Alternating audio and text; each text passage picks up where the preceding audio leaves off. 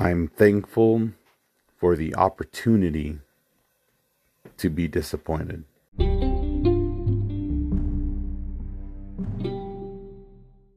So I thought this was an interesting thought because it was one of my more intimate moments with my own um, psyche and my own mentality to really diagnose kind of what I was feeling and if it was a moment of clarity where it, you know could I change my mind or at least explain to myself you know how to not necessarily suppress emotion but to accept something that I had no control over.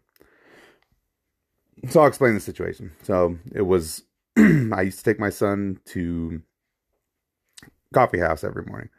We'd go to the coffee house. It was, you know, we'd get like breakfast something and and he was kind of young, you know, preteen, early teenage years. And this was during my time off. So I used to work 2 weeks straight where I was away from home and then I'd come home for 2 weeks during that two weeks that I was home, I always felt like I needed to make up for the two weeks that I was gone because I felt like a part time parent not being home six months out of the year. So the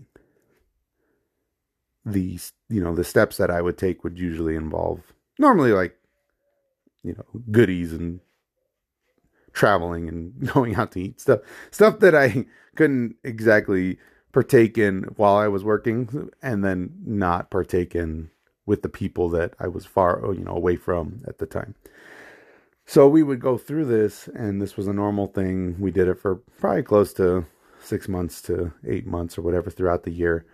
He's in uh, high school, freshman year, and actually he might have been in eighth grade at the time. No, it was it was high school, and you know this I felt like this gave me this that that sense of accomplishment as being a you know halfway decent father at the time.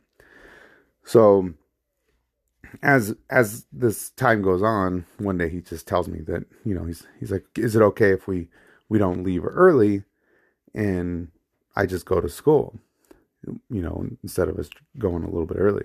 So I was like, yeah, I mean that's cool if you don't if you don't want to go. And I, I don't ever try to force my children into situations. And it's one of those things where I feel like as a parent you have to mentally adapt to things that not necessarily have a a thing for the learning process of a child. It's like, you know, you want to be supportive of them. You don't i don't feel like as a parent you should force your child to satisfy your personal whims and desires. It just i don't know. Just maybe it's an internal another internal thing that that i'm dealing with. So i tell him that uh, you know I, I i go through the, the thought process i'm a little disappointed because this was a a successful attempt at being a father for me and then now it's not like it's gone right so through this, I decided that maybe, you know, and it, and this was pretty quick, and, I, and this is where I think mental fortitude's important. It's like exercising, right? Like your your your body recovers better when you're a healthier individual. Your mind recovers better when you're mentally healthy. So these are things that you need to kind of look at and practice when when you can. Then not every situation you can apply things like this to, but this one I thought for me was kind of an important one because it made me look like what could be different? What could be worse about this particular situation? He could be um, moved out.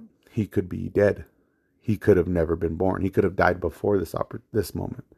So it made me think like I'm disappointed about something that could have been a lot worse and could have been ultimately unchangeable.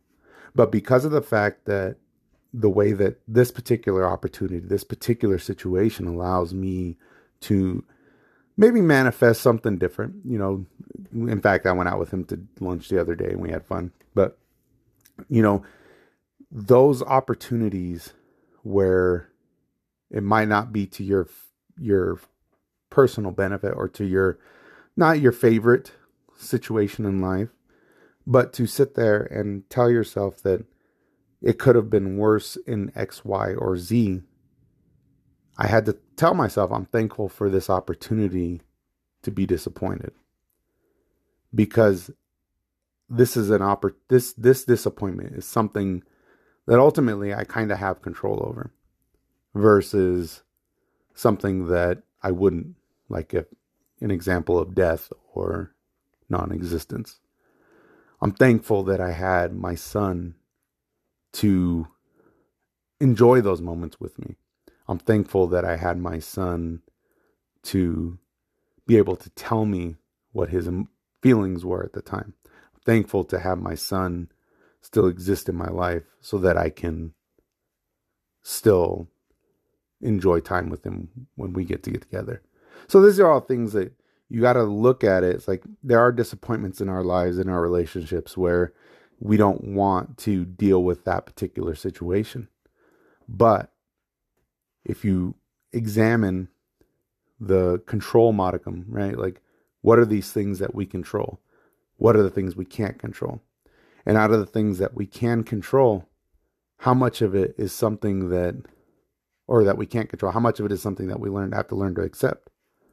So when you accept, you learn that acceptance, you can become grateful for all the things that surround that particular situation that maybe might not be your best benefit. You know, it sucked that he told me he didn't want to do that anymore. I enjoyed that. That was something I enjoyed doing. However, the fact that he, that wasn't him not going was not something that he was, he didn't tell me he hated me. He didn't tell me he moved, was moving out. He didn't tell me that you know, that he, well, he didn't, let's say he didn't have a chance to tell me anything. Like that wasn't the issue. So it was something that was always, it could have been worse. But I was grateful for that moment. I was grateful for that moment, especially the moment of clarity where I could say, I'm so grateful to have this person in my life, even though they disappointed me. And that disappointment isn't a detriment to my existence. And that's very important.